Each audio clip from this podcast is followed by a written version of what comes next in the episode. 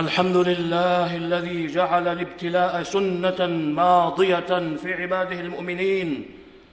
أحمده سبحانه والحمد حق له في كل حين وأشهد أن لا إله إلا الله وحده لا شريك له الملك الحق المبين وأشهد أن سيدنا ونبينا محمدا عبد الله ورسوله.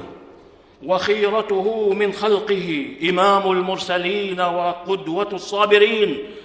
اللهم صل وسلم على عبدك ورسولك محمد وعلى آله وصحبه الأئمة الأبرار المهديين والتابعين ومن تبعهم بإحسان إلى يوم الدين.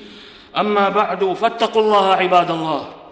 وابتغوا إليه الوسيلة وراقبوه وأنيبوا إليه وتوكلوا عليه. واذكروا وقوفكم بين يديه يوم يفر المرء من أخيه وأمه وأبيه وصاحبته وبنيه لكل امرئ منهم يومئذ شأن يغنيه. أيها المسلمون عندما ينزل البلاء وتحل المحن وتحدق الخطوب تطيش أحلام فريق من الناس فيذهلهم ما نزل بهم عن كثير من الحق الذي يعلمون فتقع الحيرة ويثور الشك وتهجر الحقائق وتتبع الظنون ويحكم على الأمور بغير علم ويقضى فيها بغير العدل وينسى أن سنة الله في الابتلاء ماضية في خلقه. وهي سنة جاء حديث القرآن عنها جليا واضحا لا خفاء فيه فقال ربنا سبحانه ألف لام ميم. أحسب الناس أن يتركوا أن يقولوا آمنا وهم لا يفتنون. ولقد فتنا الذين من قبلهم فلا يعلمن الله الذين صدقوا ولا يعلمن الكاذبين. وقال عز وجل لتبلون في أموالكم وأنفسكم ولتسمعن من الذين أوتوا الكتاب من قبلكم ومن الذين أشركوا أذى كثيرا وإن تصبروا وتتقوا فإن ذلك من عزم الأمور وقال عز اسمه ولنبلونكم بشيء من الخوف بشيء من الخوف والجوع ونقص من الأموال ونقص من الأموال والأنفس والثمرات.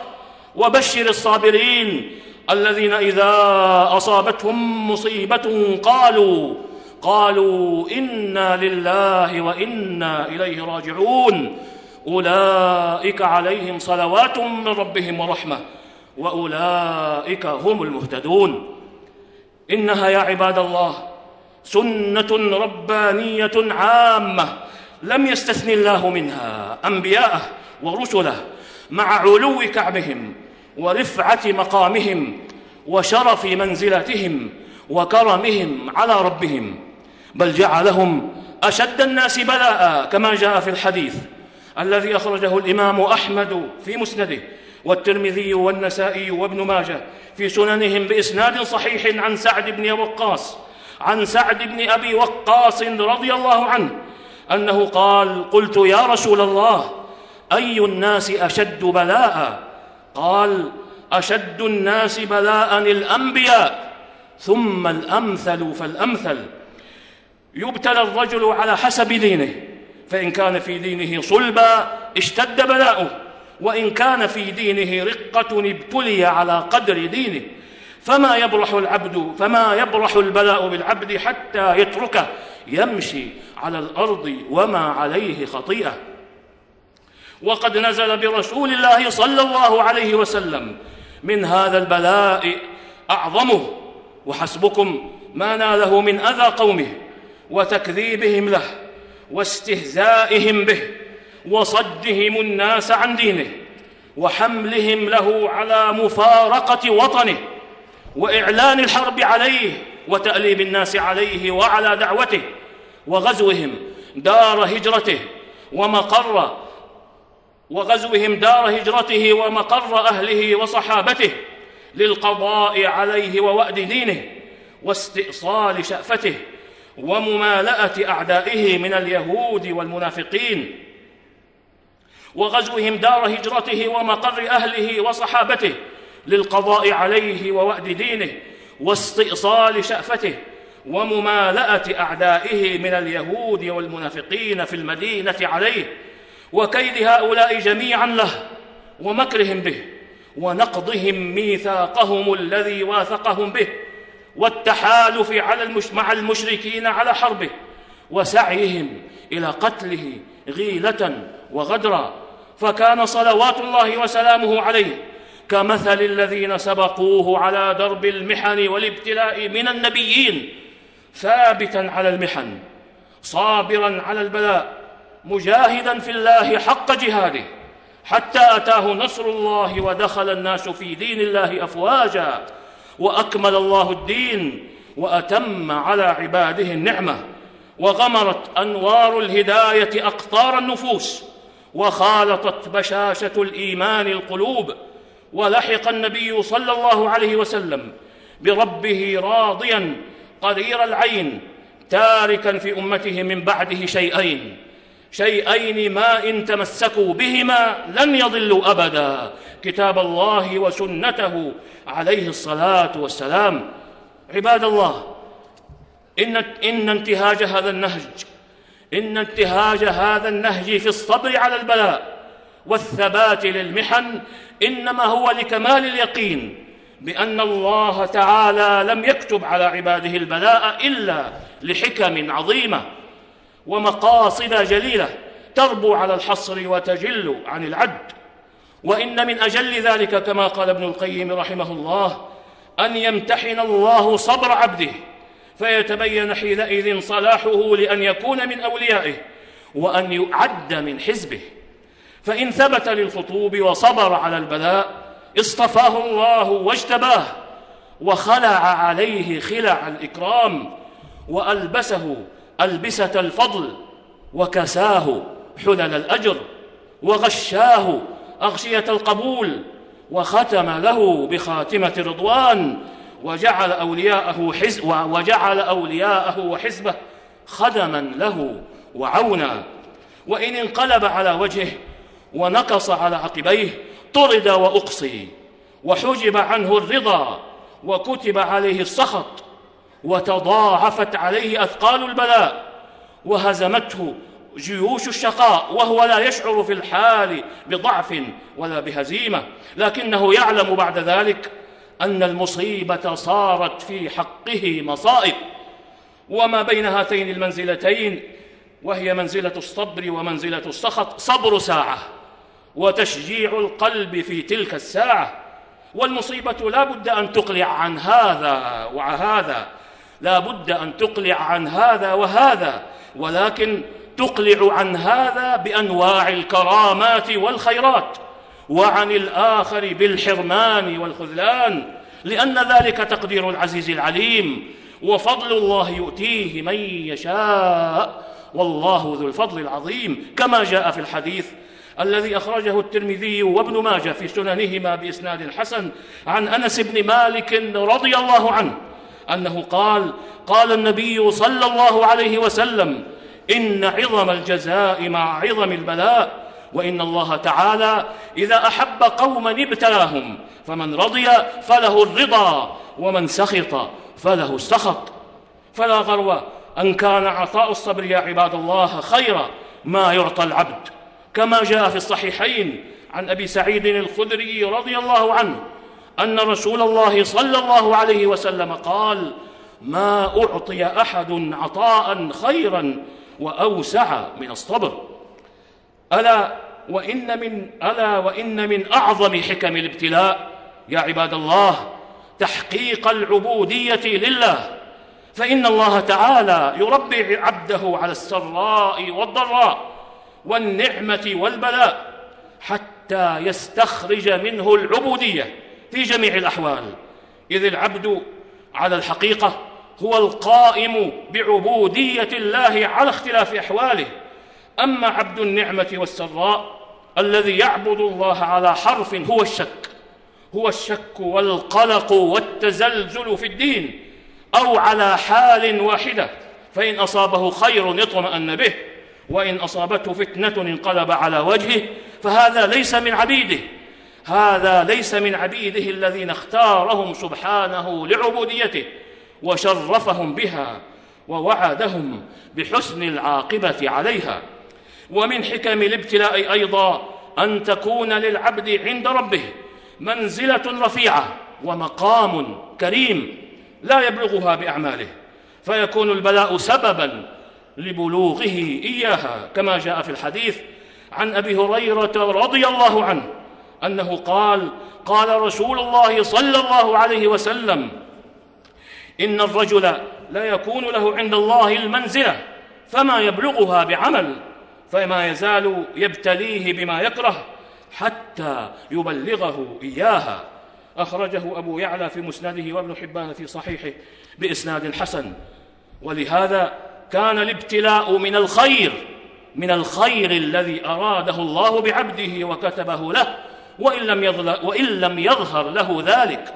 كما في حديث أبي هريرة رضي الله عنه أن رسول الله صلى الله عليه وسلم قال من يرد الله به خيرا يصب منه أي ينزل به مصيبة ويبتليه ببلاء. أخرجه البخاري في صحيحه. فالابتلاء أيها الإخوة كير القلوب ومحك الإيمان وآية الإخلاص وشاهد الإذعان ودليل التسليم لله رب العالمين وهو كالدواء النافع يسوقه إلى المريض طبيب رحيم به ناصح له عليم بمصلحته فحق المريض العاقل الصبر على تجرع صابه وعلقمه وألا يتقيأه بالسخط والشكوى. ألا فبشرى ثم بشرى. لأولئك الذين نزل بساحتهم البلاء من أهل الإسلام في فلسطين وسوريه وبورما وإفريقيا الوسطى وغيرها.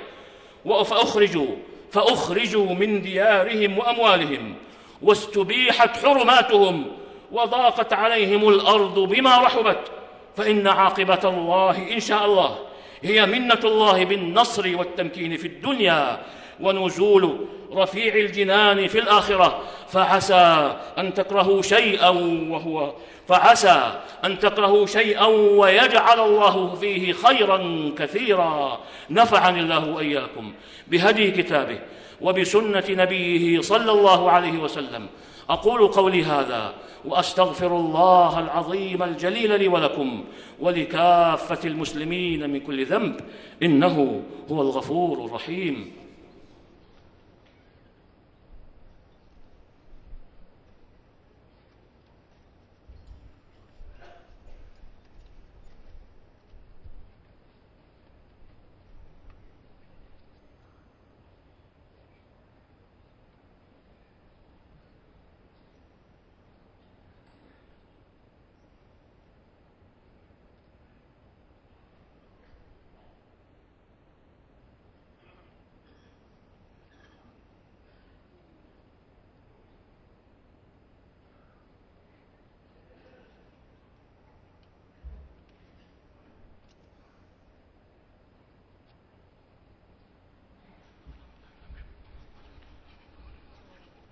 إن الحمد لله نحمده ونستعينه ونستغفره ونعوذ بالله من شرور أنفسنا ومن سيئات أعمالنا.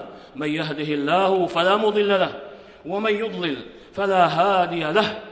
وأشهد أن لا إله إلا الله وحده لا شريك له. وأشهد أن محمدا عبده ورسوله. اللهم صل وسلم على عبدك ورسولك محمد. أما بعد فيا عباد الله إن للثبات عند نزول المح عند نزول البلاء ووقوع المحن أسبابا تعين عليه وتذلل السبيل إليه ومن أعظمها صدق اللجوء إلى الله تعالى وكمال التوكل عليه وشدة الضراعة والإنابة إليه وصدق التوبة بهجر الخطايا والتجافي عن الذنوب فما نزل بلاء إلا بذنب ولا رفع إلا بتوبة كما قال أمير المؤمنين علي بن أبي طالب رضي الله عنه. ومنها النظر في أخبار الذين نزل بهم البلاء وألمت بهم المصائب من الأنبياء والمرسلين وعباد الله, وعباد الله المخلصين للتعزي بأحوالهم والتأسي بصبرهم وتسليمهم الذي كان دين الذي كان ديدنهم وهجراهم ودأبهم ومنهاجهم عند نزول البلاء ومنها تحسين الظن بالإخوة في الدين لا سيما منهم أهل العلم والفضل بحمل أقوالهم وأعمالهم على أحسن المحامل وكذا الرجوع إلى الراسخين في العلم باستيضاح ما يشكل. والسؤال عما يجهل. ومنها الحذر من الإعجاب بالرأي واجتناب التعجل في إطلاق الأحكام والمسارعة إلى تعليل أو, تسري أو تفسير المواقف باتباع الأهواء أو بالوقوع تحت تأثير ما يسمى بالتحليلات على اختلاف أنواعها وتعدد مصادرها. إذ هي قائمة في الأعم الأغلب على المصالح والمطامح والأهواء. فيقل فيها الصدق ويكثر الكذب والخطأ والظلم.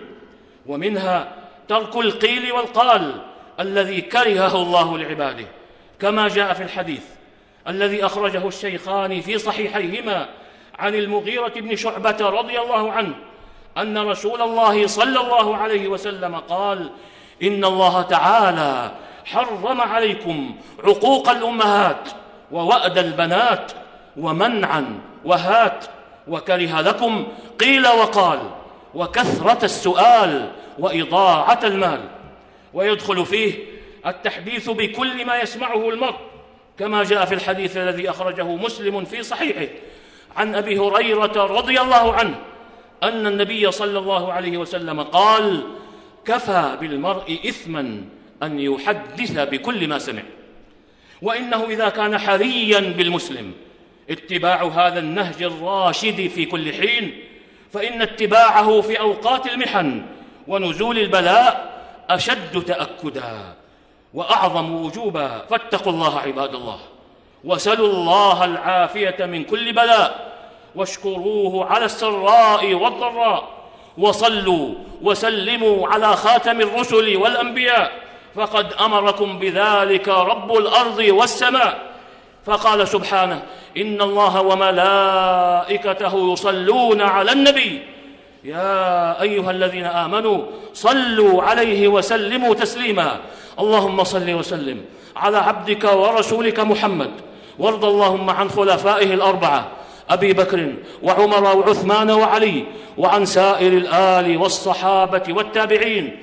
ومن تبعهم بإحسان إلى يوم الدين وعنا معهم بعفوك وكرمك وإحسانك. يا أكرم الأكرمين اللهم أعز الإسلام والمسلمين. اللهم أعز الإسلام والمسلمين. اللهم أعز الإسلام والمسلمين. واحم حوزة الدين ودمر أعداء الدين وسائر الطغاة والمفسدين. وألف بين قلوب المسلمين ووحد صفوفهم وأصلح قادتهم واجمع كلمتهم على الحق يا رب العالمين. اللهم انصر دينك وكتابك وسنة نبيك محمد صلى الله عليه وسلم وعبادك المؤمنين المجاهدين الصادقين. اللهم آمنا في أوطاننا وأصلح أئمتنا وولاة أمورنا وأيد بالحق إمامنا وولي أمرنا وهيئ له البطانة الصالحة ووفقه لما تحب وترضى. يا سميع الدعاء اللهم وفقه وولي عهده وإخوانه إلى ما فيه خير الإسلام والمسلمين وإلى ما فيه صلاح العباد والبلاد. يا من إليه المرجع يوم التناد. اللهم أصلح لنا ديننا الذي هو عصمة أمرنا وأصلح لنا دنيانا التي فيها معاشنا وأصلح لنا آخرتنا التي فيها معادنا. واجعل الحياة زيادة لنا في كل خير والموت راحة لنا من كل شر. اللهم إنا نسألك فعل الخيرات وترك المنكرات وحب المساكين وأن تغفر لنا وترحمنا. وإذا أردت بقوم فتنة فاقبضنا إليك غير مفتونين. اللهم ربنا آت نفوسنا تقواها وزكها أنت خير من زكاها أنت وليها ومولاها. اللهم اكفنا أعداءك وأعداءنا بما شئت. اللهم اكفنا أعداءك وأعداءنا بما شئت. اللهم اكفنا أعداءك وأعداءنا بما شئت. اللهم إنا نجعلك في نحور أعدائك وأعدائنا ونعوذ بك من شرورهم. اللهم إنا نجعلك في نحور أعدائك وأعدائنا ونعوذ بك من شرورهم. اللهم انصر المسلمين في كل ديارهم. اللهم احفظهم واحقن دماءهم. اللهم احقن دماء المسلمين في فلسطين وسوريا وبورما وإفريقيا الوسطى وفي العراق وفي كل ديارهم وأمصارهم. اللهم احقن دماءهم وأصلح ذات بينهم وانصرهم على عدوك وعدوهم يا رب العالمين. اللهم اشف مرضانا وارحم موتانا وبلغنا فيما يرضيك آمالنا واختم بالباقيات الصالحات أعمالنا. ربنا ظلمنا أنفسنا وإن لم تغفر لنا وترحمنا لنكونن من الخاسرين. ربنا آتنا في الدنيا حسنة وفي الآخرة حسنة وقنا عذاب النار. وصل اللهم وسلم على نبينا محمد وعلى آله وصحبه أجمعين. والحمد لله رب العالمين.